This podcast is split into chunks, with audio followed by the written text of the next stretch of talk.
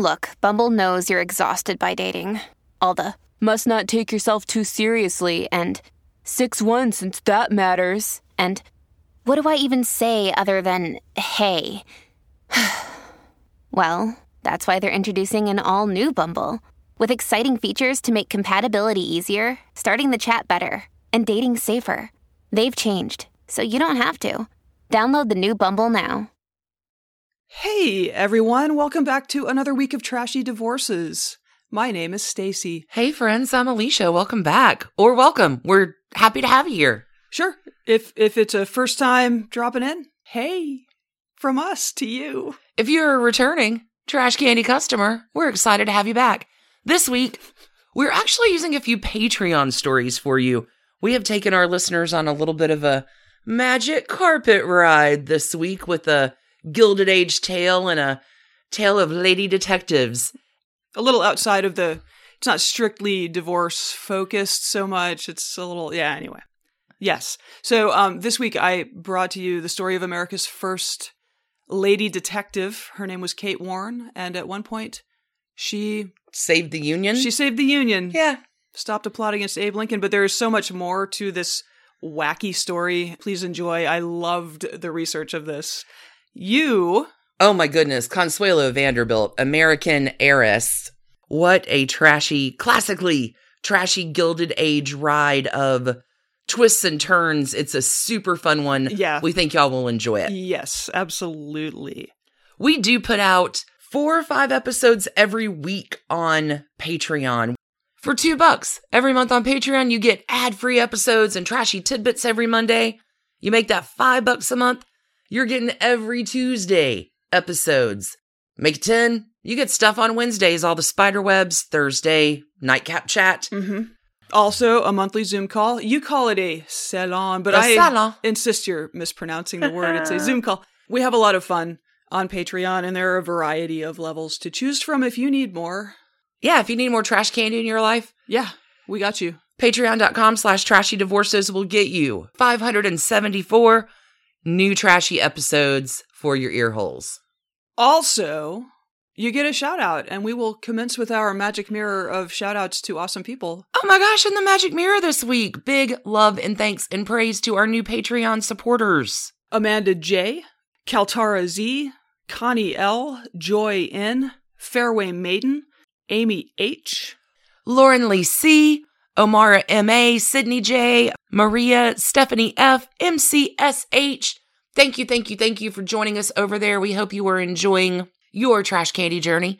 On Patreon, we are grateful for you, for all of our Patreon supporters, as well as you, Sunday listeners, for coming on in and spending your time with us for one more week. Absolutely. I know we're both really excited about our two stories, so should we hop on a little magic carpet? Let's go, go, go.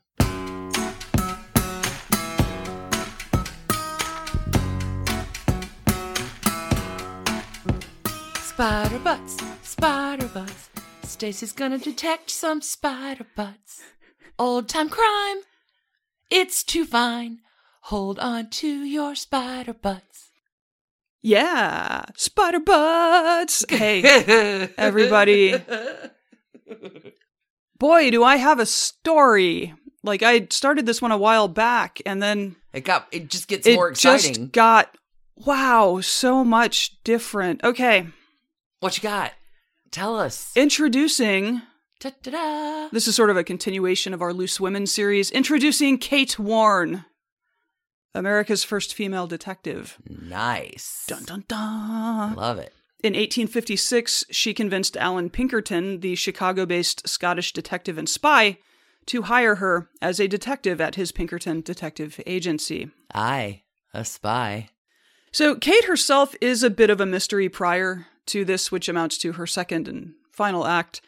It's believed she was born in a small community in upstate New York in 1833, and she was a widow by the age of 23. Aw, wow.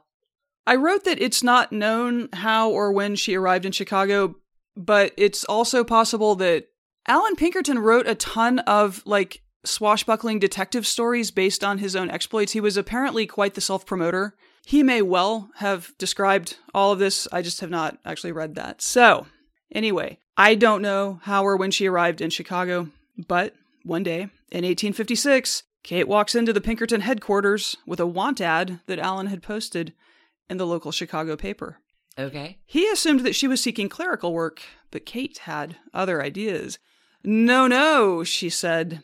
I should like to be a detective. Pinkerton scoffed. Who had ever heard of a lady detective? Lady detective, pish posh. Pish posh! He had assembled a team of hard boiled dicks who knew the P's and Q's of detecting. It is not the custom to employ women detectives, he told her. Kate looked at him slyly and said, You know that I can go places you can't go, Yeah, you can. and that I can speak to people you can't speak to. Yep.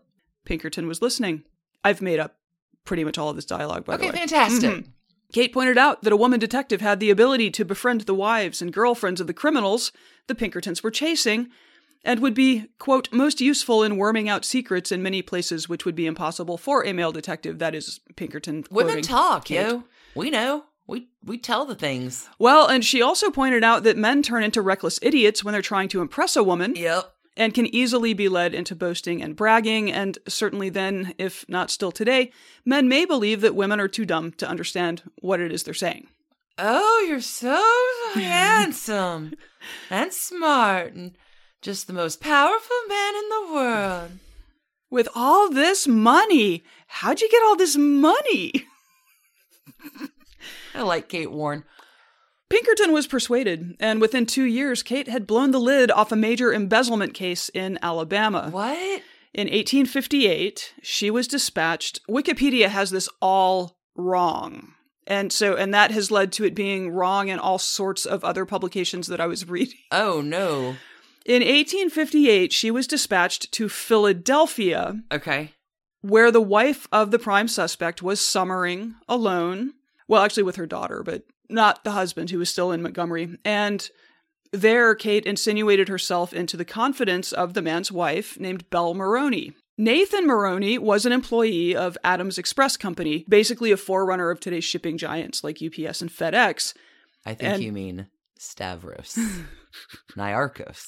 And along with American Express, Adams was like these two were the largest shipper of goods in the U.S. at the time. It was a big company. It it still exists, it- but it's like a hedge fund now. It you, you know, uh, Sure. like American Express is a credit card company. You're so rich and powerful. Mhm. Okay. Okay, in the 1840s, abolitionist groups had used Adams to get anti-slavery newspapers and pamphlets into the South Nice. because it was just very well networked down there. Okay. And in one notable incident in 1849, an enslaved Virginia man named Henry Brown, nicknamed Box forever after, shipped himself to Philadelphia using Adams What? and upon delivery emerged into freedom. Box.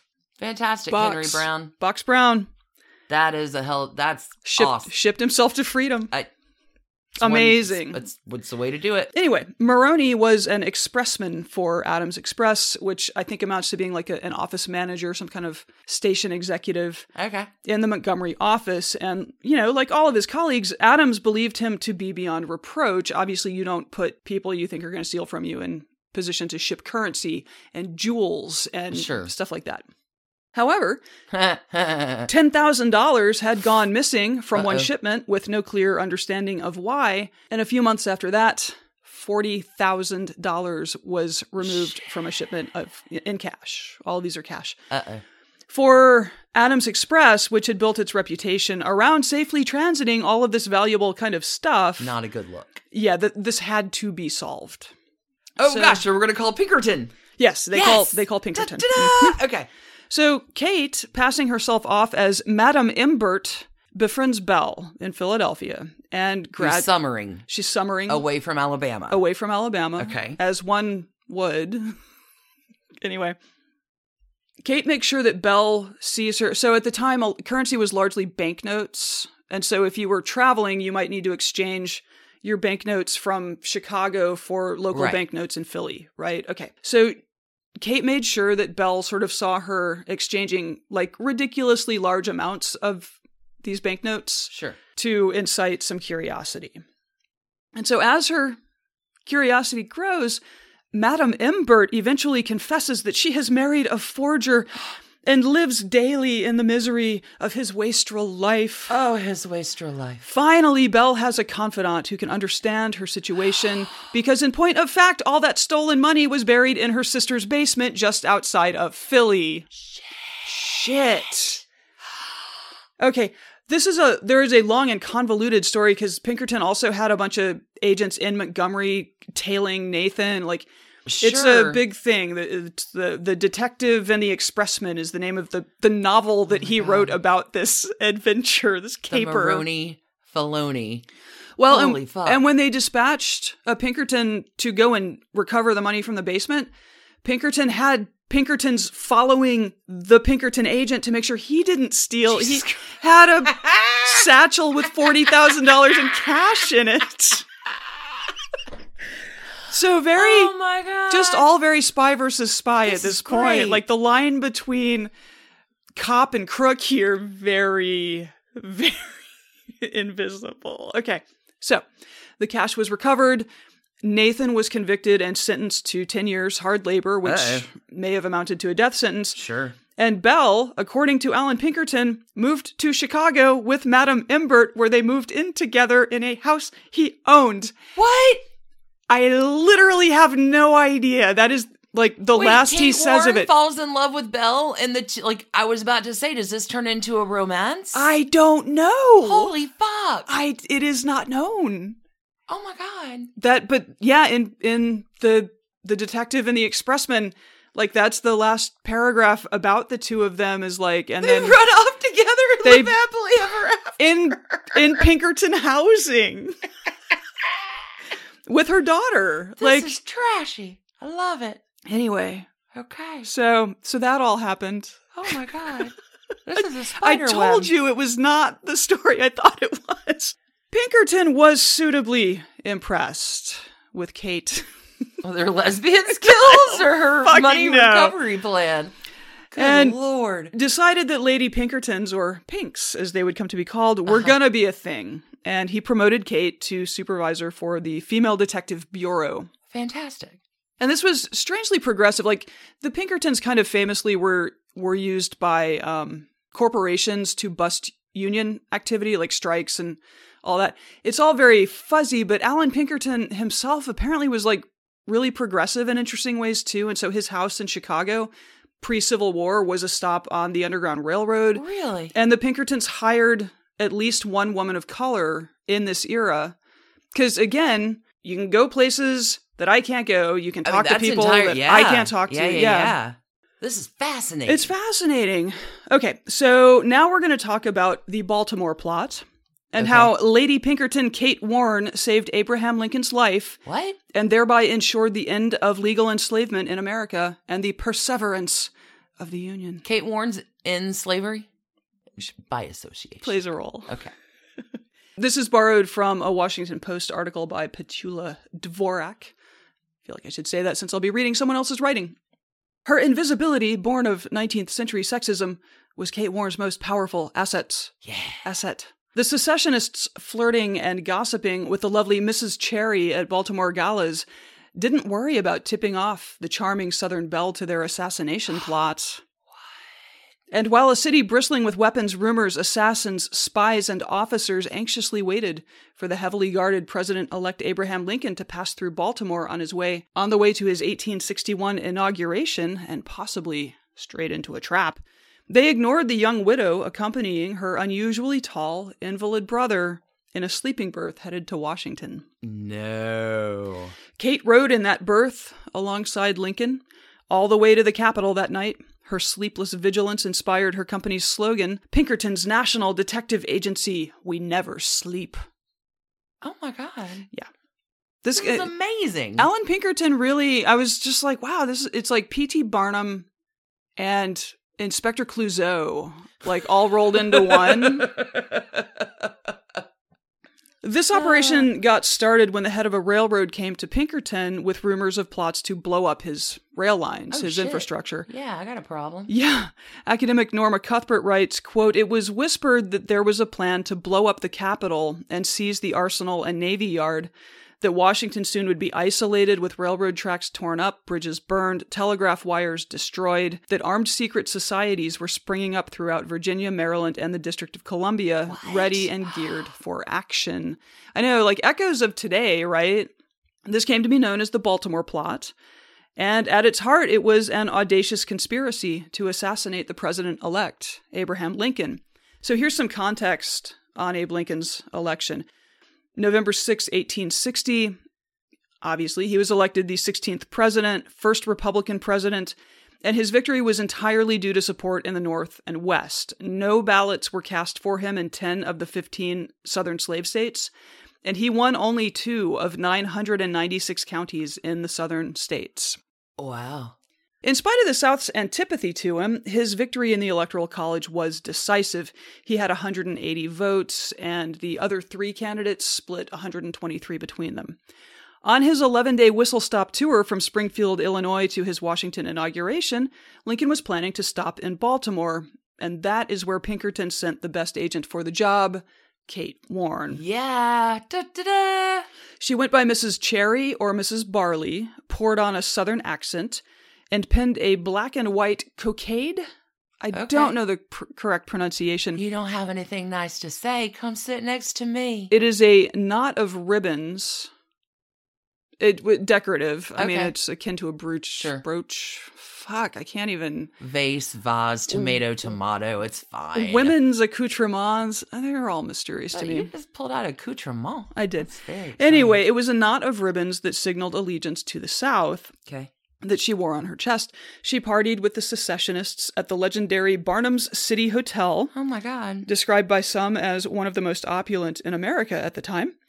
It was also the secessionists' headquarters, and I believe that it was Sure. also the site of um, the final planning for Lincoln's actual assassination. Really? Wow. Yep. So it was there that she learned of the various plots to kill Lincoln. The most plausible one, according to Pinkerton's account, was a plan to attack Lincoln while he was getting into the carriage that would take him from the station he arrived at in Baltimore across the city to a different station where he, he would board the train for Washington. Okay. I didn't realize it required a train. It's they're only like 30 miles apart, but I guess back then like on horse that would Yeah. Take that's a good long it's while. It's a while. Okay. Yeah. Pinkerton tried to persuade Lincoln to cancel all his stops, especially the one in Baltimore, but Lincoln insisted on keeping his schedule, which included dinners and speeches and a flag raising over Independence Hall in Philadelphia. Lincoln's bodyguard, Ward Hill Lamon, tried to give the president elect a revolver and a bowie knife, but Pinkerton was horrified and would not hear of it. I'm not sure why. It's probably not a good look if the president is, you know, pulling a gun and Arm- a knife, arming armed. up. yeah, arming up for his inauguration. All right, when Lincoln, I mean, especially like Pinkerton, we have guards for that. That's Yeah, not that's that's not on you. That's on Yeah. us. yeah, Have you heard? We don't sleep. we don't sleep. We're big on coffee over here at Pinkerton. We never sleep. rage monster. Have you met Kate's girlfriend? Belle? Ruby has a lot to say about this story. Okay. She's she's very pro Lincoln. Ruby's a unionist. She's upset by all of this southern plotting. guys haven't even found my gun and my Bowie knife yet. Ha ha. Okay.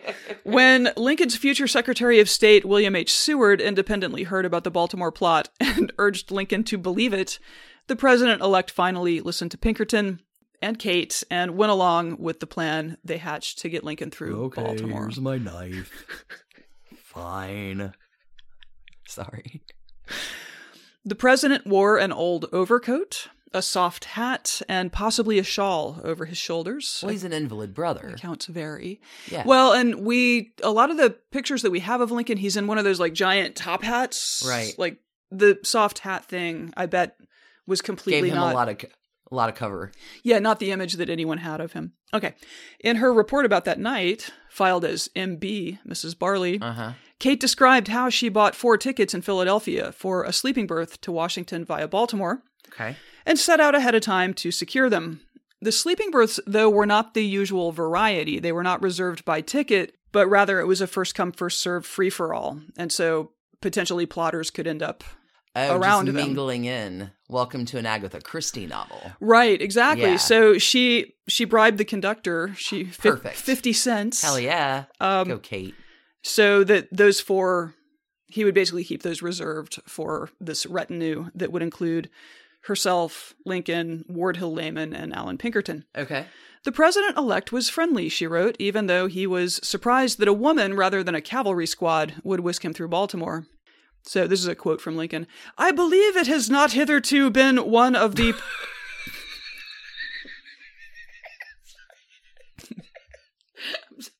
Just, I didn't know that you were going to do full on Lincoln. Please, hitherto continue. Therefore, with. I believe it has not hitherto been one of the prerequisites of the presidency to acquire in full bloom so charming and accomplished a female relation. Have you met my lover, Belle?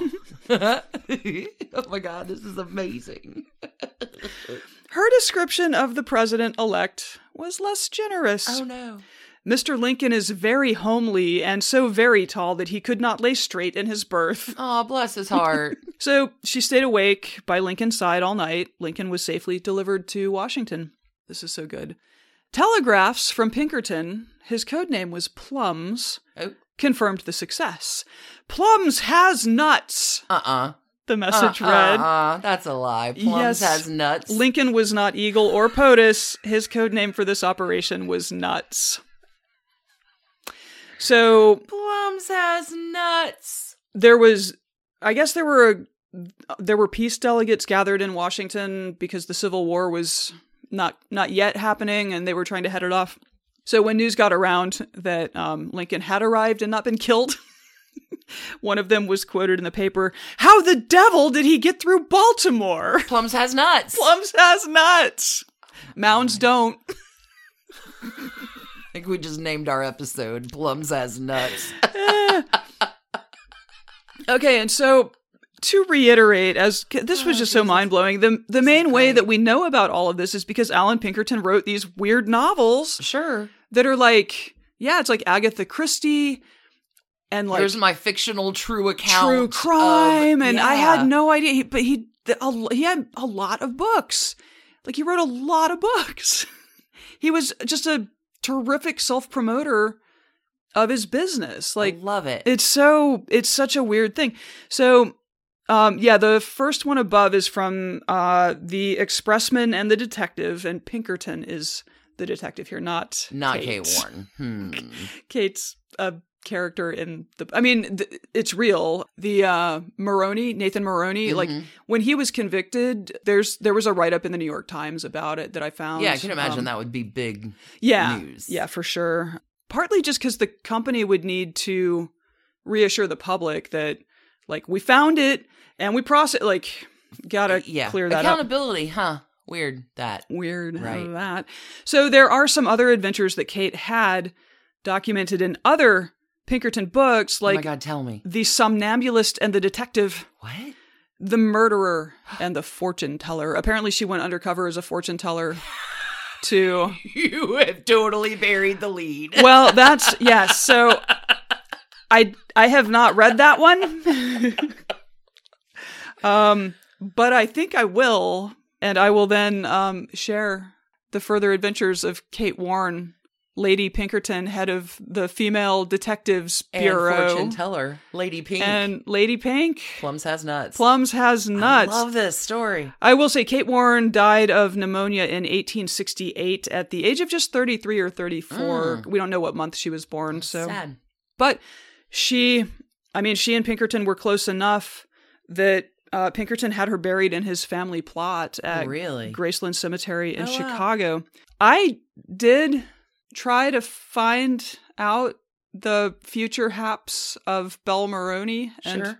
her daughter Flora of apparently Chicago, Illinois. Okay. And I I did not, but like if if you listener are A relative. big into genealogy or whatever and want to take that on, I would be so fascinated because Find out what happened. yeah, like Pinkerton was always pretty clear that the stories he was writing were he was not super bound by facts. I think they were generally true, but he was happy to embellish things. I would love to know is did Belle Maroney and Flora like what happened there? Interesting. Just moving on in with Kate Warren. Depending on when they moved in together, they may be registered in a census, right? If they were living in the same address. And if she died in 68, she's not going to be in the 70 census. But she would they could be in the 60 census. Interesting. Because yeah, that all happened in 1858. Let's investigate. Let's investigate. Anyway, That was amazing. Thank you. friends, we may have more on Kate Warren in the future, but um. That was a lot of fun. Plums has nuts. by golly, yeah, that started with the Baltimore plot and then this Alabama embezzlement thing suddenly like turned into this whole other thing. so so there's uh some adventure stories. That was some pink spider butts today. I love it. Thanks, Spider Stacy. Butts. Spider butts. Thanks, everybody, for tuning in. That was awesome. We love y'all. We love Appreciate y'all. Yeah. Keep on detecting. Hey, Trash Pandas. When you need a brain break from your day, let me recommend the game June's Journey for Android and iPhone. It's a hidden object mystery game where you are solving a murder, uncovering family secrets, and, I don't know, exposing official corruption, all in an extremely stylish 1920s setting. Every scene takes you deeper into the mystery and introduces you to an expansive cast of characters as June Parker explores the questions surrounding her sister's apparent murder suicide at the family's beachfront estate. Add your own elements to the island from lush gardens to gorgeous new buildings. This story has so many twists and turns. Right now, we are on a global journey attempting to rescue June's niece, Virginia, it's a great combo of gameplay. It's a memory puzzle, a design project, an intriguing storyline with genuinely fabulous art. When you want to let your mind wander, relax into this glorious 1920s murder mystery and get lost in the fun. Discover your inner detective when you download June's Journey for free today on iOS and Android. Hey, it's Kaley Cuoco for Priceline. Ready to go to your happy place for a happy price? Well, why didn't you say so? Just download the Priceline app right now and save up to 60% on hotels. So, whether it's Cousin Kevin's Kazoo concert in Kansas City, go Kevin, or Becky's Bachelorette Bash in Bermuda, you never have to miss a trip ever again. So, download the Priceline app today. Your savings are waiting. Go to your happy place for a happy price. Go to your happy price, Priceline. Hi, I'm Chris Gethard, and I'm very excited to tell you about Beautiful Anonymous, a podcast where I talk to random people on the phone. I tweet out a phone number, thousands of people try to call. You talk to one of them, they stay anonymous. I can't hang up. That's all the rules. I never know what's going to happen. We get serious ones. I've talked with meth dealers on their way to prison. I've talked to people who survived mass shootings. Crazy funny ones. I talked to a guy with a goose laugh, somebody who dresses up as a pirate on the weekends. I never know what's going to happen. It's a great show. Subscribe today, Beautiful Anonymous.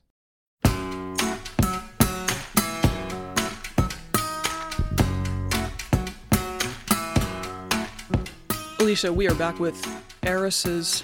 Eresis, Eresis. you have uh, you have a family name I'm just not familiar with today. Ha, today. Just have never heard of these people at all in any context. I, I just I need you to settle in. I need you to hold on to your pantaloons and your corsets because I have a gilded age roller coaster today. Today, Bring it. we're talking about Consuelo Vanderbilt. Sounds like an old Dutch family. Consuelo was born March 2nd, 1877. So, happy 158th birthday, Consuelo, or whatever we were in. Um, I want to give you a little bit of background. Where was she born? We're, I'm not there yet. Okay. Just hold on. I want to give you a little background before we get into Consuelo's story, because Consuelo's story does not start with Consuelo. Consuelo's story starts with a little bit of background on how the Vanderbilt fortune was built and disseminated. Tulips. when Cornelius Vanderbilt, Corny. also known as the Commodore, Right. Go doors. died in 1877. He dies the same year Consuelo's born. He has an estimated $105 million, which is about 2.6 billion billion Mm-hmm. today. Mm-hmm. mm-hmm. So old Commie, No. Commie Tulip Corny. left Corny tulips. 95% of that $105 million to his eldest son, William. Okay. So, in the nine years from when William inherited his father's fortune and to his own death, William had doubled that 105 million. Wow. Okay.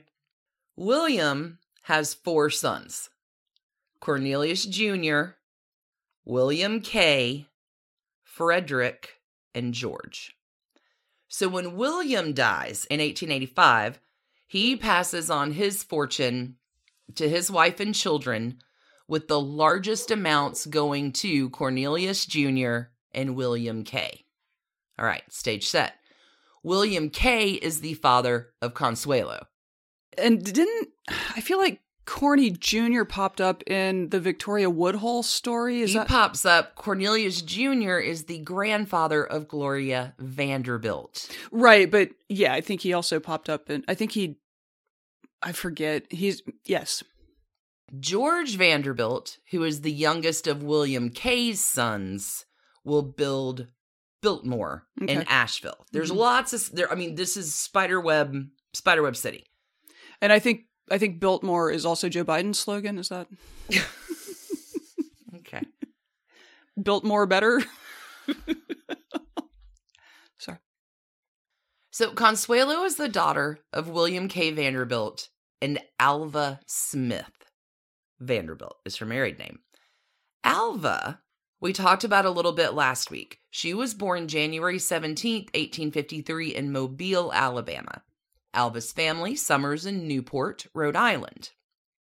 Alva's sister Jenny married Fernando Yznaga, the brother of Alva's best childhood friend, Consuelo Yznaga, who we talked about last, week. Yeah. Okay. Okay. So this all connects back to because Consuelo Vanderbilt is named for Alva's best friend, Consuelo Yznaga. Okay. Consuelo Yznaga, as you remember, later becomes the Duchess of Manchester. And Jenny, Alva's sister, divorces Fernando and ends up marrying William George Tiffany. Okay. New York High Society, y'all. Okay, Consuelo's early life. Now we're into it. Okay. So this is the daughter of William K. Vanderbilt. And Alva Smith Vanderbilt. Yes. So if anyone is born to be an American princess, it is Consuelo Vanderbilt. Her family has great wealth. It allows her to be surrounded by a level of opulence that is just tough to imagine today. Consuelo, born at the height of the Gilded Age, she lives in the most luxurious and privileged place. Like her backdrop is gorgeous. Consuelo's family has a grand mansion on Fifth Avenue in New York City and a palatial Long Island estate called Idle Hour. After her grandfather dies and her dad inherits money, Alva, her mother, will design and commission the building in Newport, Rhode Island called Marble House. Marble House, located at 896 Bellevue Avenue, is Alva's pet project. And she will fashion her home in Newport, Rhode Island after the grand palaces of Europe. So Marble House is not just the name. We like ice cream here. No. The mansion is built with a half a million cubic feet of marble. Marble House So this is not where they went to play marbles. no, no. Okay. The home is made of fucking marble. It is approximately 140,000 square feet. Marble House has 50 rooms and requires 36 servants just to keep it going. Is it currently in use as a hotel? Homes don't have 50 bedrooms. Marble Ho- House. Hotels do. Marble House is one of the first homes that turns Newport, Rhode Island into this summer retreat of opulent palaces. Before it just used to be summer cottages. People would go to relax there for the summer. They had kind of ramshackle shacks. But Alva Smith Vanderbilt changes it all up. Okay. She's like, no, I'm going to build a palace. No more relaxing for you, peons. It's my palace cottage. oh my god. Okay, so one year after Marble House is completed, William's brother, Cornelius Jr., will begin construction on what will be Newport's largest and grandest cottage, quote unquote, called the Breakers. Family competition. The Vanderbilts are building. I want to put this in perspectives that Consuelo's life is a gilded cage. It holds tremendous grandeur. On the opposite side of that, as pretty as your marble home is, Consuelo has no freedom, no ability to make her own choices. Everything about her childhood is meticulously planned and overseen by her overbearing and very much social climbing mother. From birth, Consuelo is bred for her ultimate purpose, which is To marry and and have a son. snagging a royal or a titled husband to marry, to marry well. Well, yes. Sorry, I, I, I thought that was. It is only a it is only a prince or a duke. You either that got will do either for mama. Got to have a title or a bank account with so many zeros you can't read to the end. No, the bank account doesn't even matter at this point. Alva is looking for a Mm, title. okay. Okay. So Consuelo is educated in the European languages, in arts, in culture. Her etiquette and manners training are rigorous. So it is considered necessary at this point in time for a young lady to sit and stand up straight. So Consuelo is forced to wear a metal brace that goes down her spine and straps around her waist. It goes over her shoulders and has another strap that goes around her forehead. So it ensures her ladylike aristocratic posture and will elongate her neck too, because that's absolutely how human beings should sit. I came into this disliking these people, and it's not getting better. Oh no, you're it's it's a wild ride. We're not even I'm just setting it up. Consuelo has a strict course of daily lessons and a schedule that is maintained down to the minute. So not only is she in the sit up straight brace and her schedule monitored down to every minute, Consuelo is also whipped with a riding crop when she has minor infractions. Hmm. Her brothers get sent to school. She's cloistered. She's overly protected. Poor Consuelo. Yeah. She lives a lonely and secluded life. Although it is in luxury and splendor in the prettiest things, it's it's pretty terrible. But it's under tyranny. Yeah. Right. Like yeah, you get two scoops of ice cream, but like you, you can't go outside It's ever. terrible. So, Hmm. in the time, it's an accepted part of wealthy marriages. We've talked about it thousands of times that the husbands and sometimes wives are unfaithful. It's fine. It's something that people expected. It's tolerated as long as your spouse is being discreet about the affairs, like country house parties. It happens in America. It happens in England. Like it, people cheat. Rich people are different.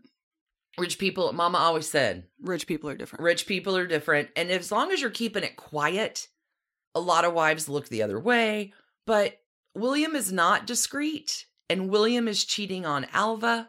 And Alva is not a woman who tolerates much. So, this is the shocker. In March of 1985, Alva divorces William. March of when? 1985, yes, that's said what I said. they're old. They're March very old. 1895. Right, I'm so, they're sorry. also immortal. This is the vampire thread of the, The- the- Vanderbilt. The family. Vanderpires. this is my new band. And this episode's going to be three hours long and it's going to be awesome. Okay. So Alva shocks society. She divorces William in March of 1895. Now, all Alva has done her whole life is social climb and try to outdo every other rich wife that she's in competition with. And Alva had won. She was at the top of the heap. In her divorce, though, which scandalizes society, Alva gets over $10 million, which is about 312 million today, and Marble House. Just owned it outright. But the trade off for Alva, which she doesn't think is going to happen, but does happen, she loses her place in society. By divorcing William Vanderbilt, she's essentially banished from the society that she had worked so hard to belong to. Alva doesn't think that society is going to turn her back on her. I'm too rich. I'm too powerful. Have you seen my marble home? But Alva is wrong. R O N G. Just absolutely wrong about it. So all the women that were previously her friends no longer acknowledge her. She's not invited to parties. She's cut out of even just the littlest part, not even balls, not even like she's out. From what you know about Alva, do you think she's going to accept defeat? No. I feel like the answer is to head to Paris. Well, Alva has a plan to regain and even improve upon her previous social standing. And this all comes down to her straight backed daughter, Consuelo, because Consuelo, only a king, prince, or duke will do. Do you see where I'm going with this? Alva's like, yeah, I can get it back if I marry her off to a titled aristocratic family. So Alva will arrange for John Spencer Churchill, the ninth Duke of Marlborough, he's nicknamed Sonny, to visit for the sole purpose of arranging a marriage between him and her daughter Consuelo. And now everybody in town wants to meet the Duke. Alva, just by bringing the Duke to town and fostering this social connection, Alva's got her place back in society. I want you to know there's no reason for Alva to do the next thing she's going to do, but she does them anyway because Alva's kind of a bitch. She's already sort of redeemed her place back in society, but Alva will accomplish her life goal and get Consuelo married to the Duke of Marlborough. But Consuelo doesn't want to marry the Duke of Marlborough because Consuelo, what you don't know, has had some time off where mom hasn't been paying attention and Consuelo has gotten secretly engaged to someone else. She's fallen in love with Winthrop Rutherfurd. And Winthrop Rutherfurd has proposed. Winnie. Winnie. And is Winthrop Rutherfurd a duke or a prince? Well, Winnie is from a wealthy old money family. He is part of Ward McAllister's 400. Rutherfurd is a direct descendant of Lewis Morris, a signer of the Declaration of Independence.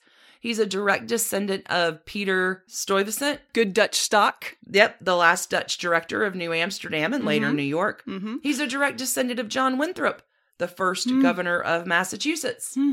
So you would think this kind of social cachet would be enough for Alva. None of those things Say seem like a duke. dukedom to Yeah. me. No, it's not good enough for Alva. Probably doesn't even have an English accent. Certainly not. Alva's not going to settle for anything less Oh, than Winnie. what. Uh, yeah, no, poor Winnie. All right. So Alva forbids the marriage between Connie and Winnie and forces Consuelo to travel to Europe Hmm. to separate the two young lovers. Yerp. Europe. So Alva's not going to let Consuelo throw away her chance to marry John Spencer Churchill and become a duchess, right? I feel like the Germans and the Italians still had tons of little nobilities all over the place at this point. So, I mean, you can pick up a title. Uh, it's the English nobility you want. So Alva goes to a, some pretty extreme measures to accomplish keeping Consuelo into Alva's Sure. plan. She locks Consuelo in a room. There's a footman that stands guard outside Consuelo's door so Consuelo cannot leave. All of Consuelo's mail incoming and outgoing is monitored. Because Yeah. you can't write to Winthrop Winnie- Rutherfurd. Winthrop's crying, right? Sad. Sad, Consuelo- sad I ever taught you to write at all. Protesting. She's complaining. And Alva will let Consuelo know that she will shoot Winthrop Rutherfurd if they actually manage to elope. I'll just kill him. So, how far would that have gotten you anyway, Consuelo? Okay, hold on. Now, Alva's not done. I'm telling you, this is a Gilded Age roller coaster. Alva's final manipulation is faking a heart attack Oh my god. and blaming it on Consuelo's disobedience. oh my god.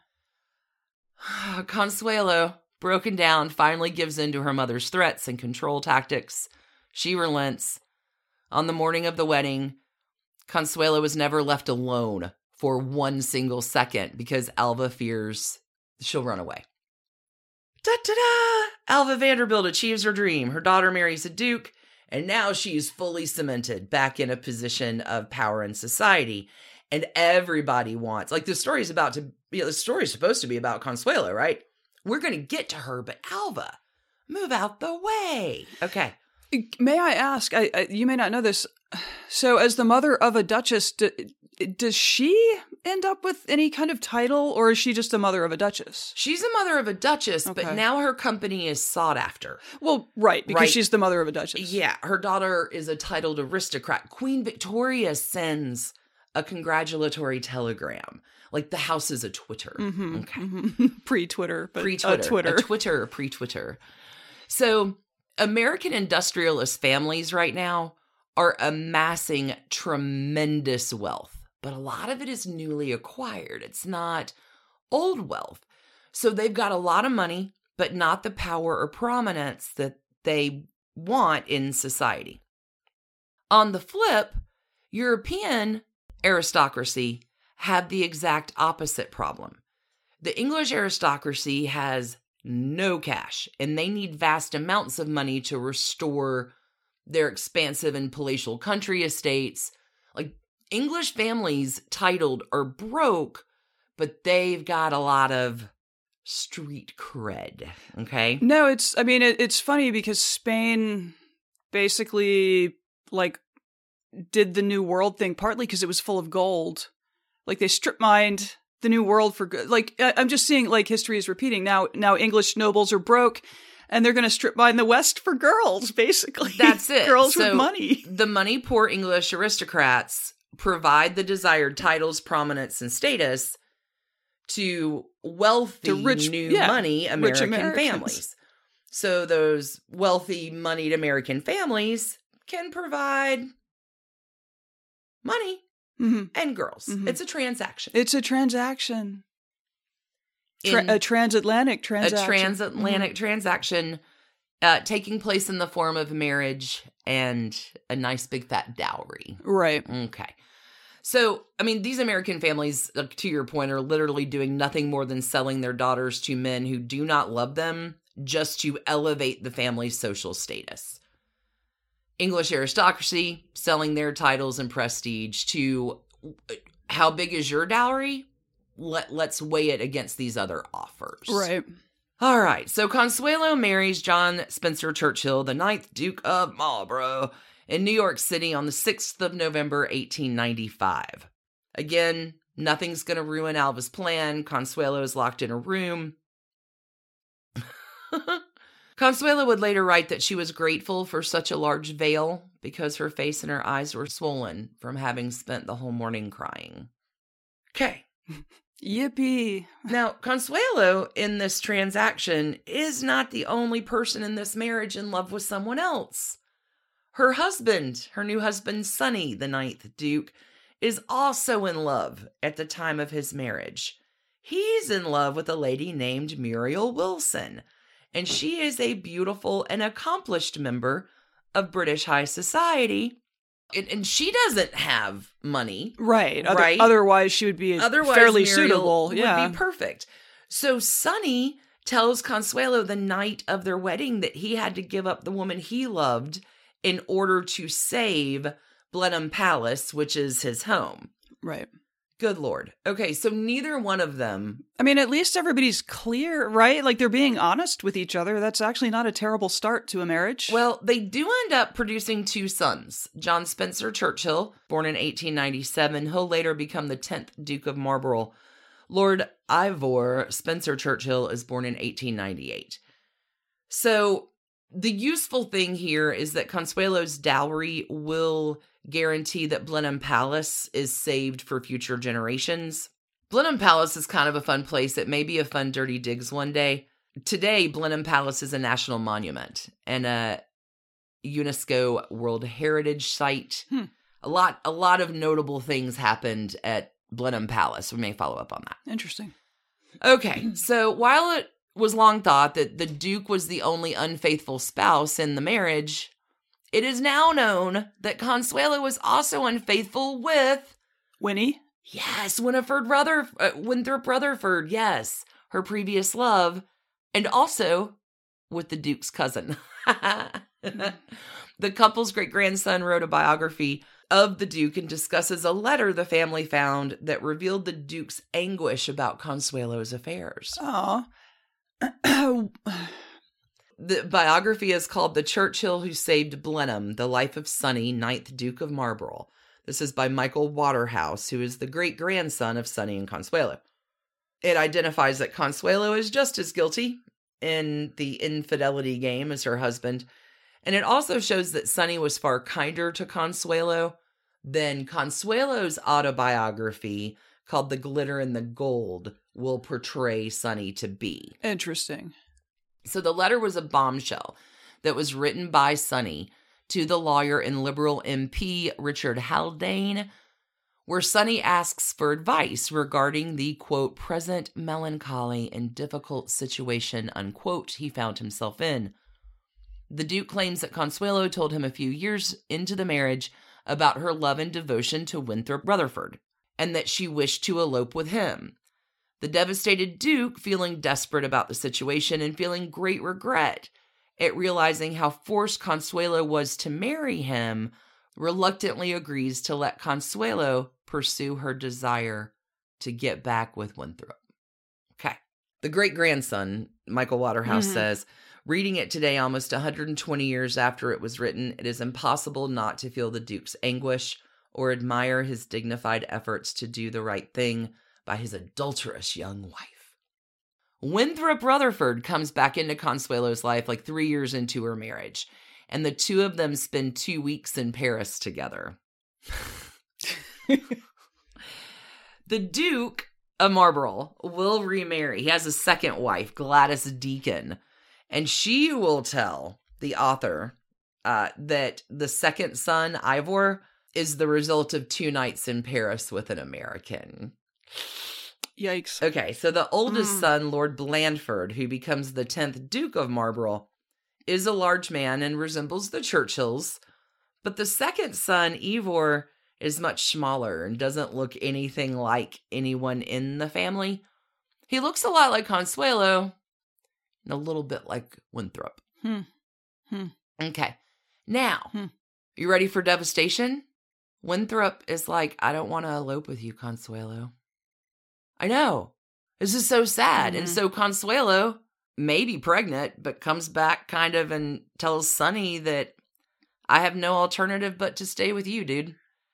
And so the Duke is unhappy about the whole situation, but decides to go with his cousin Winston, Churchill, to the South African War. This is the Anglo Boer War to assist in the British efforts, and he's gone for six months. No worries. Consuelo's cool. She's been keeping busy. Upon the Duke's return in July of 1900, Consuelo's like, Hey, Sonny, I've become attached to someone while you were gone. The man she'd become attached to was Frederick Guest, the Duke's cousin. Consuelo had been living with Guest at Blenheim Palace while Sonny was away. Thought I'd go help some South African farmers. Yeah, well, this is not Consuelo's first affair with Guest, but you do know Frederick Guest because he is the father in law of CZ Guest, who we talked about in the Swans. That's very interesting. Um Boom.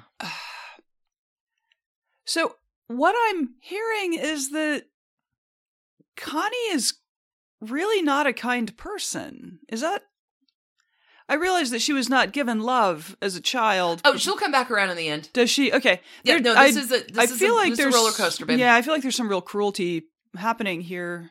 Well, there are. I mean, let's go ahead and get it all out. Consuelo, there were some other infidelities, Mhm. including another one of the Duke's cousins, Lord Castlereagh, Why not? Why not bet them all? the heir to the Marquis of Londonderry, okay. with whom she went to Paris for several weeks without notifying the Duke. Girls got to go. So the letter, along with some of the other things that have come up in with with the richness and fullness of time, certainly do cause some skepticism about the truthfulness of her account about the marriage in her own biography, The Glitter and the Gold, where she presents herself as a hapless, terribly sad victim of all the Duke's philandering. The Duke is going to philander. We're getting to that. Like, Yeah. don't think the Duke is not I- I- suspect in all of this. I get that. I just anyway. Okay, the one thing that we do know is that Consuelo was miserable. She never wanted to get married to the Duke. It was Alva's ploy. And other than the two sons, Sonny and Consuelo's marriage, complete and total disaster. They never loved each other. Neither were very happy. It, it, doomed from the start. Here's the other side, the sunny side of the street. See what I did there? Okay, 1901. Sonny is going to fall in love with Gladys Deacon. Whoa, Gladys Deacon. This is a whole another spider web that's too good that had to get put in. Okay. So Consuelo likely encourages this relationship because neither Sonny nor Consuelo is happy. And Consuelo, like, thinking if Sonny is in a loving relationship with Gladys, then I can do my adultery and country house parties much easier with that. Okay, let's talk a little bit about Gladys. Gladys Deacon, born in Paris, February 7th, 1881. She has wealthy American parents, oldest of five kids. She has three sisters and a brother who dies in infancy. Gladys's mom, Florence, is a popular socialite and has a circle of interesting and glamorous and artistic friends, such as French sculptor Auguste Rodin. Gladys's father, Edward, is bad tempered, and Edward and Florence have a tumultuous marriage. Edward, Gladys's dad, finds out that Florence, Gladys's mom, is cheating on him with a Frenchman named Emile Abiel. Abil. Emile Abil. Seriously, A B E I L L E. Emile. Emile Abile. Okay. That's the Italian That's- version. So Edward goes to confront Emilia B. Amelia Bile. Um, sorry. I'm so sorry, listeners. I really am. Okay. Um the story no, the story is not and funny. that's amore. Edward goes to confront Florence and Amelia Bile at the Splendide Hotel in Cannes. Indeed. France. okay, so Edward gets to the hotel room. He gets to the hotel. And Edward Excuse me, is there a room rented out to Emilia Abili? Wait. Edward gets the hotel staff to open the room I'm looking for a guest. where Florence and her lover are. And Edward goes in and shoots Emile Abile three times. And Abile dies of gunshot wounds the next day. Yikes. Okay, Well- but the French, Thus ends. no, were very understanding about the crimes of passion. The criminal passion, Sure. right? At the time. So, Edward, you want to guess how long he's in prison for it? Like a week. 12 months. Oh, okay, a year. He was acquitted of manslaughter, but convicted of intending to wound. Now, while Edward's in prison, Gladys, who this story is about, ish, Uh-huh. secondarily, Uh huh. is sent to convent school. And Florence, her mom, doesn't like the idea because she's afraid Edward is going to take custody of Gladys when he's released from prison. So, mom will abduct Gladys from the convent and bring Gladys back to Paris to live with mom. Edward, dad, is released from prison. And he does, the first thing he does is go to the convent to get Gladys. Right. And Edward is furious to find that Florence had stolen Gladys out of the convent. So the couple goes through a divorce and custody court case. I'm gonna say though, I think that after you shoot Emily Abili to death, you you're not a good choice for custody. Uh, the couple goes to a custody court case, which results in Edward, to your point, the murderer, being granted full custody of all the kids. Oh fuck. Well, sure, you murdered that guy that time, but I mean, probably fine. with he was asking for it. he had it coming. Okay, so Edward then takes Gladys and her sisters to the United States for the next three years, and they don't see mom at all. Wait on it. Gladys and her sisters only stay for three years in the US because Edward, the dad, is proven to be mentally unstable and admitted into a mental hospital in Boston. Who could have guessed? He dies in 1901 from what is called paralysis of the brain, which you can decode into syphilis. Oh. The girls are sent back to Paris to live with Florence. With not the murdering parents. Okay. correct. So, hold on, just really does come back around. This intersects. This is a this is where the new roller coaster is going to hook up with the roller coaster that we're on. Okay, so at some point in Gladys's young tween years, she becomes obsessed with the story of Consuelo Vanderbilt marrying the Duke of Marlborough. Okay, poster on the wall. Gladys will express the desire all the time to be old enough to have married the Duke herself. When she's 16, Florence takes Gladys to London where she gets to meet the Duke. Now, Gladys, by this time, has become a renowned beauty. She's very popular in Parisian society.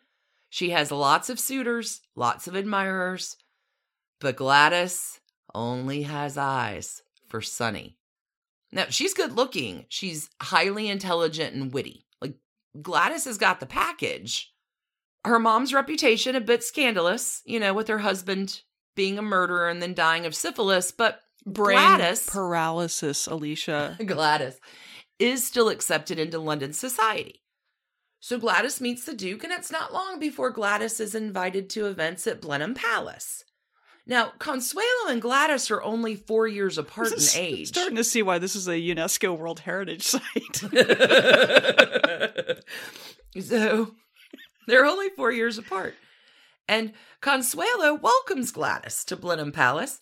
I'm happy to have you stay. I enjoy your company. In Hugo Vickers' book about Gladys, he says Consuelo will write the following about Gladys. She is a beautiful girl endowed with a bright intellect, possessed of exceptional powers of conversation. I was soon subjugated by the charm of companionship, and we began a friendship. Consuelo is not the only one who is taken with Gladys's presence at her time at Blenheim. The Crown Prince of Prussia reportedly falls in love with Gladys. But Gladys, I only have eyes for you, Duke of Marlborough. this is the plot of Bridgerton. Yeah. Four years later, Gladys is invited back to Blenheim Palace to stay for a longer period, and this is when she and the Duke do become lovers. It is speculated that Consuelo encourages this, again, to allow her a bit more freedom in her own love affairs. The beauty that had gotten Gladys a great deal of attention uh, will lead her to being featured in a Pond's soap advertisement. Isn't that funny? Gladys, solidly an adult at this point, and she, again, men clamoring around. Eh, Men are in love with Gladys, and Gladys, no, only the Duke. So many men are in love with her. Marcel Proust writes of Gladys I never saw a girl with such beauty, such magnificent intelligence, such goodness and charm. Hmm. Her eyes are so captivating, it is said that one glance would drive men crazy with desire. Gladys capitalizes on the beauty of her eyes throughout her adult life, having them copied in artworks for her homes and even on her gravestone. I mean, when you know your best assets. Okay. Okay. Okay. Gladys is also not shy about the effect she has on men. Gladys will claim to have uh, to have slept with every prime minister in Europe and many kings. The truth of this claim has not been verified. so, bringing it all together, Just keep working on authentication there. bringing bringing it on back. Okay, so both the Duke, Sunny, and Consuelo want a divorce, but in order to do that, the Duke has to prove infidelity on Consuelo's part, which he is unwilling to do because of the notoriety that it would bring to his family name. The other option is for Consuelo to prove physical cruelty or infidelity or desertion or non support on his part, but the Duke has not been physically cruel or deserted her or refused to support her. And even if he had, the family's reputation is too important for them to make those kind of public accusations, especially when they're not true. Right. Finally, in 1907, the couple is granted a legal separation. Consuelo summarizes this decision in her memoir, saying, We had been married 11 years, life together has not brought us closer together. So the couple's sons at this point are eight and nine. When their parents separate, they agree to share custody, but the one condition Consuelo is not allowed to bring them to the United States until they were 21 years old. Consuelo and the boys will move into the palatial Sunderland house in London, while Sunny will stay at Blenheim Palace. In 1918, the British government requisitions Sunderland home, house, Sunderland house for war purposes. So Consuelo is going to move into a townhome in Portland Place with her younger son, Lord Ivor. Now, Sunderland House is reportedly sold to Lord Marmaduke Furness, who is the husband of Thelma Furness. Okay? Who is a mistress of the king? Is that where this is? One of them, yeah. She's the one who goes out of town and leaves Wallis Simpson to Yeah. take care of the king. And Thelma Furness is Gloria Vanderbilt's mother's sister. Spiderwebs. Dude, the family trees here are impenetrable. Okay, go ahead. Okay. Reportedly, it's sold to Marmaduke. Anytime I can say Marmaduke, I can't. I May will. as well. It's just good, but it's it's not it's not really substantiated. Whether or not Marmaduke or someone else purchased Sunderland home, it stopped being a private residence in the 1930s, and after its damage by bombs in World War II, it is demolished. So. Just, I've I've got a lot of fun home things in here just because I love traipsing through other Dirty people's digs. homes. I know.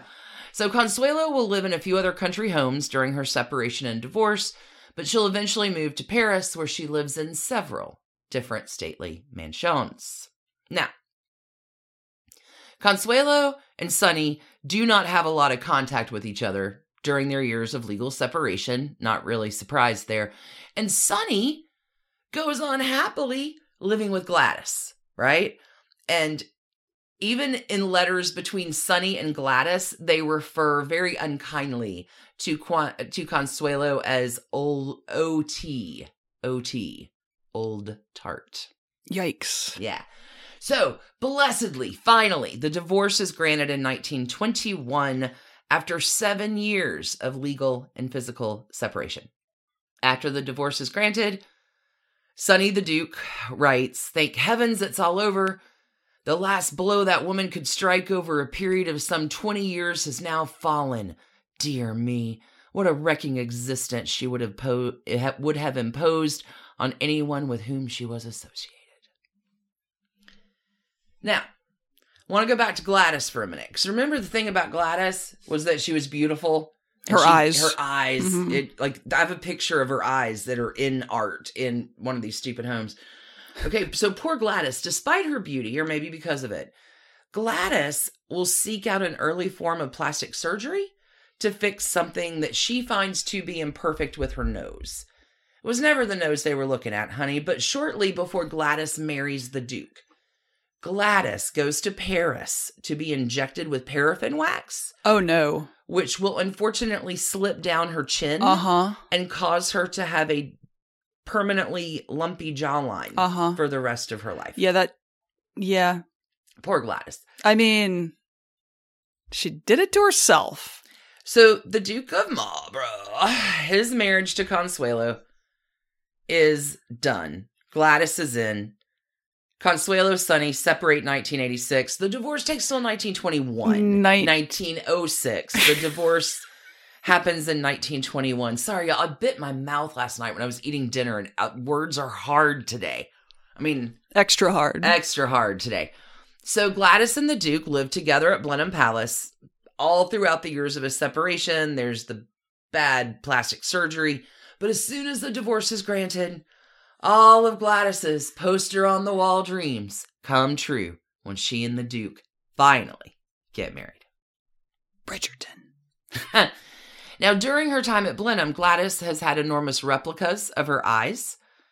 Uh, they're painted on the ceiling of the main portico in the palace. These paintings still exist. It's pretty cool. But now Gladys and her beauty is compromised with the lumpy jaw. and Gladys no, lo- no longer wants to socialize or be seen by many people. Oh God. So to occupy herself, You know what she needed? Masks. no, she's going to go into dog breeding instead. God. She's going to go, she's going to begin breeding Blenheim Spaniels.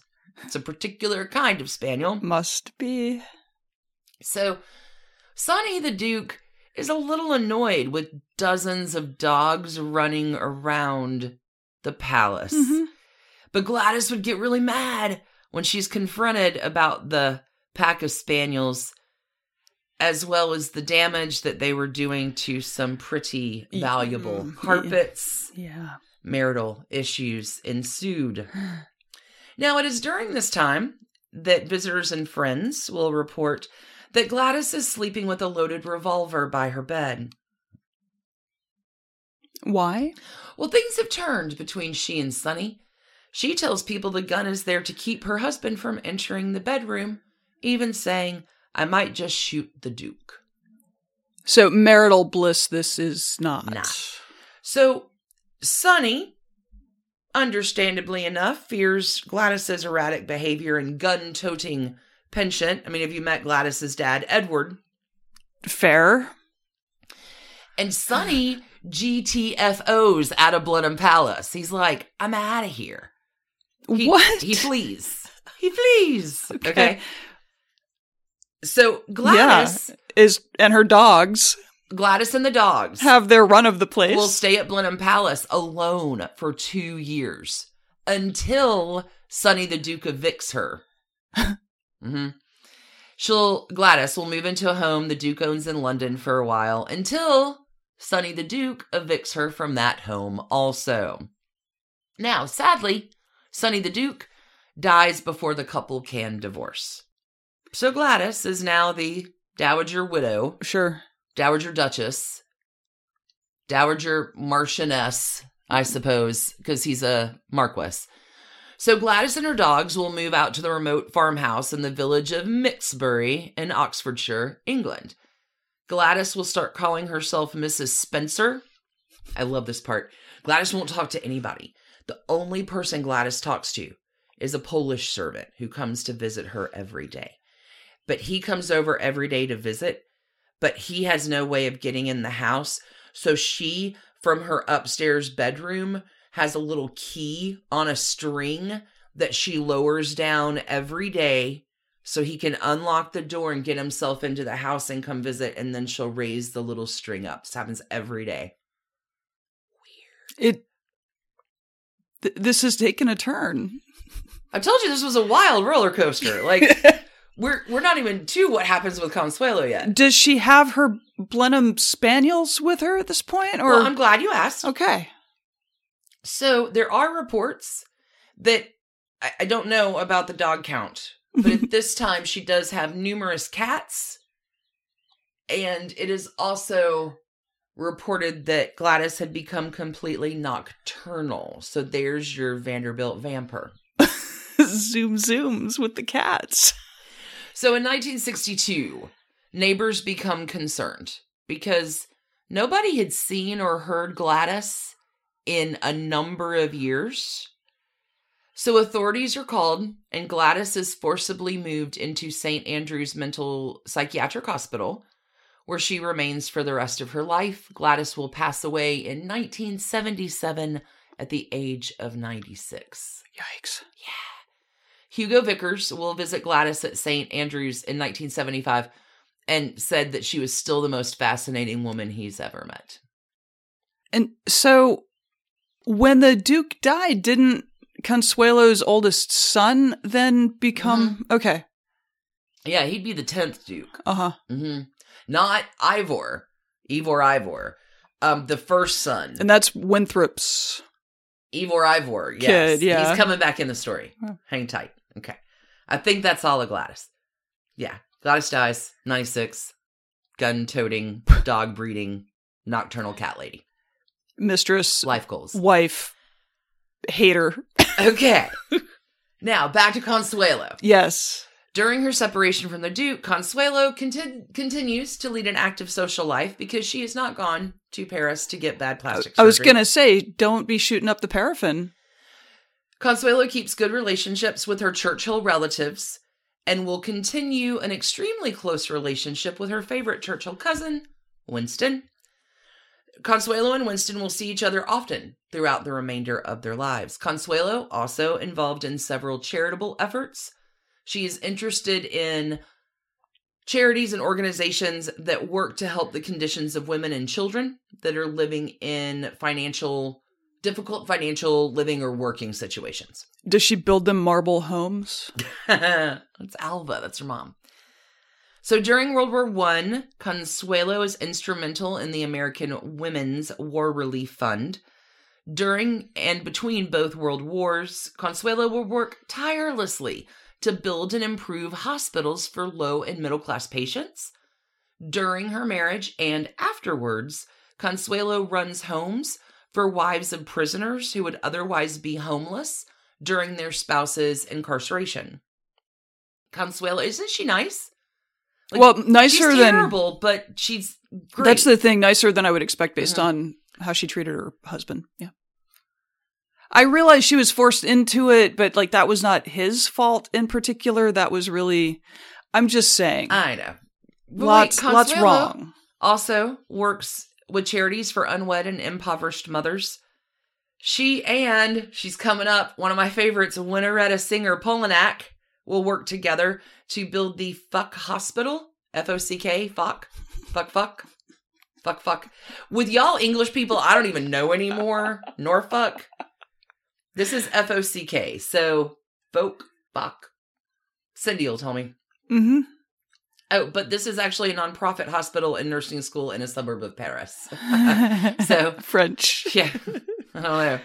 We don't pronounce the C. Uh, folk, folk, folk, maybe I don't know. Folk Hospital is still ranked one of the top hospitals in France. So good on you, Consuelo and Winteretta Singer. Now, Alva, in addition to the Big Marble House, has been doing a lot of efforts with women's suffrage and working to improve the working wage for women in factories. So Consuelo will team up with Alva to work on those causes as well. Consuelo is also actively involved in the Red Cross. One of the most interesting projects she worked on with the Red Cross was finding job placements for 400,000 servants when mansions were shut down and given over to the government to become hospitals or offices during the war effort. She got half a million people I fucking was jobs. gonna, yeah, I was gonna double check that number with you. That is a lot 400,000. of people. Yeah. Okay, but Consuelo's not done in the love department. There is a remarriage to Louis Jacques Balsan. B A L S A N, Balsan. I was gonna ask. Thanks. He is from a strongly Catholic family, and because Consuelo is divorced, she Hmm. and Louis Jacques can marry legally, but can't marry in the Catholic Church because Catholic Church. Yeah. Right. Yeah. Okay. This was not an obstacle to their personal happiness, but it does cause a little bit of tension for Balsan's family because his family will not acknowledge his marriage or receive Consuelo until their marriage is acknowledged and blessed by the Catholic Church. Hmm. Consuelo and Balsan's marriage cannot be acknowledged and blessed by the Catholic Church without an annulment from the Vatican for the marriage with Sunny. Okay. In a twist of fate. It is the Duke, Sunny, that actually requests the marriage be annulled because Sunny wants to convert to Roman Catholicism late in life.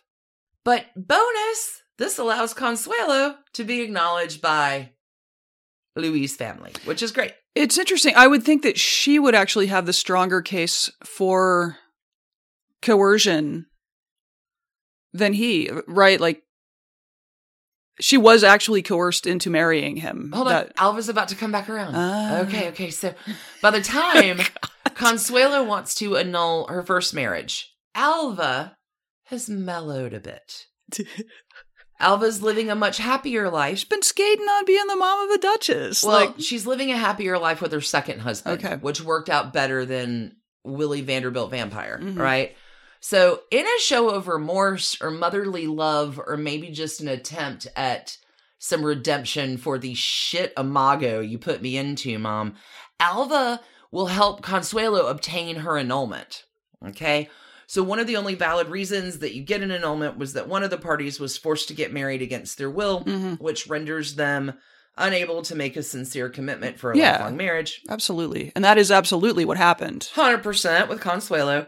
So she's been forced to marry Sunny the Duke by her mom. So Alva recognizes this and admits in all annulment proceedings, acknowledges her coercion and the control and the armed guard. And I watched your letters. I don't know if she talked about faking a heart attack or not, but Pish posh. gosh. Alva stands up and she's like, I really did make my daughter do this. Yeah, so yeah. let's get her that annulment. Okay, So well, I'm glad that she acknowledged that. Alva that- has a little bit of a redemption Yeah, story there. yeah, yeah. Which is nice. Consuelo and Jacques Balsan do wed July 4th, 1921, shortly after acquiring the legal divorce from the Duke of Marlborough. The first marriage is not annulled until 1926, though. So when that happens, the couple will remarry in the Catholic Church in an actual Catholic ceremony. Mhm. Now, let me tell you a little bit about Balsan. He is a French lieutenant colonel in the cavalry, Yes. not cavalry, Nope. Different. cavalry. Cavalry. And he's also an aviation and balloonist enthusiast Uh oh. who will once work with the Wright brothers. Well, that's cool. Although I know some of those early aviationists met an untimely end. The thing about Balsan, though, he's loaded. He is from a textile manufacturing family. He's an heir to a fortune, so money not a problem. The Balsans will live in France, dividing their time between Paris and their country home on the Riviera, which is nice if you can get it. Mm-hmm. Later, they will purchase and renovate a chateau in Normandy. Consuelo will build a hospital on that property, also to care for sick children and young tuberculosis patients. Interesting. Now, by all accounts, Consuelo's marriage to Balsan and life in France blissfully happy until the couple becomes aware of a Nazi plot to kidnap them because they'd be very valuable prisoners. Sure. So the company barely escapes France. They flee to Spain and Portugal before they do get finally back over to the United States. Okay. So Okay. this is the late 30s, early 40s, I'm guessing? Yeah, this is yeah, during the war. So now they're back in the US and the couple lives in what Consuelo calls quiet splendor. Hmm. Quiet splendor. In 1953, she will publish her own autobiography called The Glitter and the Gold, where she describes her early life and first marriage as the glitter and her life with Balsan as the gold. The couple has a home in Manhattan, a mansion in Oyster Bay, Long Island. They buy a villa they named Casa Alva in 1956 Hmm. to use as their winter headquarters in Palm Florida? Beach, Okay. Florida. Mhm. Mhm. Now, you know me. I love to traipse around homes. So I found this thing. That home, Casa Alva, was opened up in 2010. I said that right, 2010. And the Palm Beach Daily got an insight in. So I just want to, I'm reading from this particular article. The tangerine colored dining room might raise Consuelo Vanderbilt's aristocratic eyebrows. But most of the former Duchess of Marlborough's Manalapan love nest, uh, the Portuguese tiles, the chandeliers she bought from brought from Blenheim Palace, and most of all her beloved antique paneling called Boiserie, B O I S E R I E, culled from Parisian palaces and the French chateau, is still here almost exactly as one of the country's most famous heiresses left it 53 years ago. She swiped chandeliers from Blenheim. Yeah, dude. What else? I don't know why that strikes me as hilarious. Okay. Uh, okay, so except for the furniture, most of this grand old house is exactly as it was when Prime Minister Winston Churchill and dozens of European royal guests visit beginning in the 1930s. Owners Bill and Maura Benjamin felt it was responsibility to maintain the house's original appearance. So these people, this was 2010. Mora says we've been living curators for 29 years. Bill is a developer and former mayor who is only the second owner of the home. He says we've worked hard to preserve it. We have a great deal of respect for the home. So, but the Benjamins want to move and they've been trying to sell Casa Alva for years, which is why they allowed a public look at one of the Palm Beach County's few remaining mansions untouched by massive renovations. At the time, Casa Alva, 4.6 acres of gardens, 500 feet of waterfront, was listed for 13.5 million down from its 15.9 million price tag a few years ago. You ready for a hell of a deal though? Benjamin buys the house and property from Consuelo Vanderbilt in 1957 for $568,000. Now, at the time, Bill is much more interested in the estate's 150 acres, which include three small keys trailing off the south end of the island. It was the era of dredge and fill, which is exactly what Benjamin did to wrest buildable land from the lowland swamp. Eventually, Bill creates three miles of waterfront property, which becomes Point Manalapan. M A N A L A P A N. Manalapan subdivision, Yeah. where almost every lot has a waterfront view. Casa Alva becomes the Manalapan Club, a fancy private club where members can golf and keep their boats at the yacht club and enjoy meals prepared by a French chef. The club disbands in the late 1970s. Bill will lend Casa Alva to the Junior League for a designer showcase, and he and Mora hadn't been married that long, but she falls in love with the home. So they move in. Mora changes the color of the master bedroom, stains the family dining room walls a color her painter dubs Mora orange. This is the tangerine Right. walls, uh, but leaves most of the house intact, collects appropriate furniture and stories about Madame Consuelo Vanderbilt Balsan, the poor little rich girl who found love at last. This goes into Consuelo's stories, but we heard about most of Consuelo's stories. Let's see if there's anything in here. She divorced the Duke and marries her great love, French aviation pioneer Jacques Balsan, a, a Vanderbuilder. Vanderbuilder. like the rest of her mansion mad family, she'll follow her brother Harold to Manalapan, where he hired Fatio to build his beachfront mansion called Eastover. F A T I O. Anyway, Consuelo pays $75,000 for a pioneer homestead across from the Intracoastal Waterway from her brother on the southern tip of Hypoluxo Island. Anyway, they build. It's fun. Do do do do do. Oh, here's your st- chandelier story. um, in the main pink and green dining room, Consuelo hangs two chandeliers that came from Blenheim Palace. According to Mora, she earned them. At one point, a cable is strung across the water between the two Vanderbilt homes so that they could talk back and forth. Oh, for a phone. Okay, I'm Mhm. like, did they run a car on it? Like what? this is our trolley. Anyway, It's the Vander trolley. Okay, but are you so sad? You ready for this?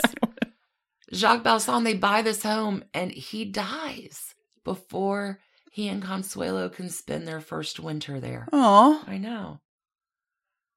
In 1956, he dies in 1956, which is why she sells in 1957 the property of Casa Alva. I know.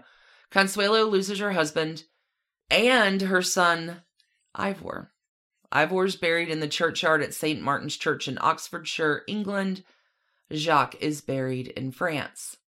So after burying her husband and younger son, Consuelo will return to the United States. She purchases an estate in Southampton and as an 80 year old widow will throw herself into renovating. She's a Vanderbuilder.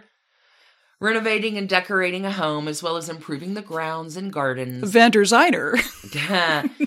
Consuelo will live out the rest of her days in her Southampton estate, enjoying her family and friends, and she'll develop a very close bond with her granddaughter, Sarah Consuelo Churchill. Consuelo Vanderbilt Spencer Churchill Balsan will die December 6th, 1964, at the age of 87 in Southampton, New York. She is buried next to her son Ivor at St. Martin's Churchyard in England near Blenheim Palace. Hmm. Okay, now, you ready? I don't. what the hell can come next? Of all of the millions that Consuelo's daddy, William K., left to her, and the millions given as her dowry years later, you want to guess at how much she has when she dies? Two mil. That's all that remains hmm. when she dies. The bulk of her estate is split between her grandchildren. In 2019, Consuelo's final home, that estate in Southampton, was listed for sale with the asking price of $28 million. Yikes. And that, my darlings, is the trashy tale of the heiress. Consuelo Vanderbilt Spencer Churchill Balsan, the tale of Gladys Deacon, gun toting, cat loving lady. All the husbands, all the chandeliers. I feel like some of these fancy people are just collecting last names. it's so trashy. Trashy, trashy. Anyway, that is the rest of Consuelo and your heiresses for the week. Thanks for letting me split that into two, y'all. Yeah, it is odd. I mean, she clearly really opted to hate her first husband. Well, you're forced into him. Like, Mhm. I opt to hate my mother too. After well, that, that I yeah, I feel like how I hate my mother. I feel my like it- my new TV show. yeah. I feel like it started in a relatively promising way with kind of both of them acknowledging that they were not like that this was a transaction Yeah. and that per, right like you can choose to have an open marriage things like that and I don't know how it ended up Well, Gladys just had to get her man. yeah yeah I mean that which is It all fine goes wrong with the spaniels. but yeah it just it seems like Consuelo kind of leaned into the hating the guy Pretty much, yeah. So Anyway, that's I mean that's the point of her book, Right. Is how horribly I was treated, but that's Yeah. why we spent a little bit of time on the story before, like right right uh, unreliable narrators, maybe both. Oh, and a big shout out to Melissa Oh for her help on the research for this one. Thank you, my dear. You're the best. That's Consuelo. We'll be back next Tuesday with another heiress. I got somebody fun coming next week. Uh, I'm excited about that one. So stay tuned. Thank you, thank you all for listening and your support and your patronage and all your trashy, trashy love. we appreciate it Keep your hands clean. double mask Keep those hearts trashy. I'm so jealous of you Australians and stuff. Like, there are people in the world who are not currently living in a crisis, and I love it. It's so good. We hope to get there one I day. know. Anyway, right. thank you so much. We'll be back soon with more stuff. keep it trashy, friends. Bye. Bye. And thanks to you for listening. Trashy Divorces is a Hemlock Creatives production, created and produced right here in Atlanta, Georgia by us, Stacy and Alicia, with a little research and writing help from the brilliant Melissa O. Our art is by Sydney V. Smith. That's Sydney V. Smith at carbonmade.com. And our music is used with permission of Ratsy. Check her out at Ratsy's store on Instagram. And definitely drop into Ratsy's store anytime you're in Oberlin, Ohio. You can contact us at trashydivorces at gmail.com or find us on the World Wide Web at trashydivorces.com. If you need more trash candy in your life, our Patreon community includes some of the very best humans around and thousands of hours of bonus content at every level of support. Join the fun at patreon.com slash trashydivorces. Interested in some Trashy Divorces swag? Check out our merch shop and Trash Panda Enthusiasm Society at bit.ly slash trashy gear. Want to advertise with us? Reach out to sales at advertisecast.com for more information. And last but not least, come play with us on social media. I keep most of our Trashy Divorces Instagram hopping. Stacy and I share it up over on Facebook, including our Trashy Divorces podcast discussion group. Come join us over there, and thanks again, everybody, for listening. Keep it trashy, y'all.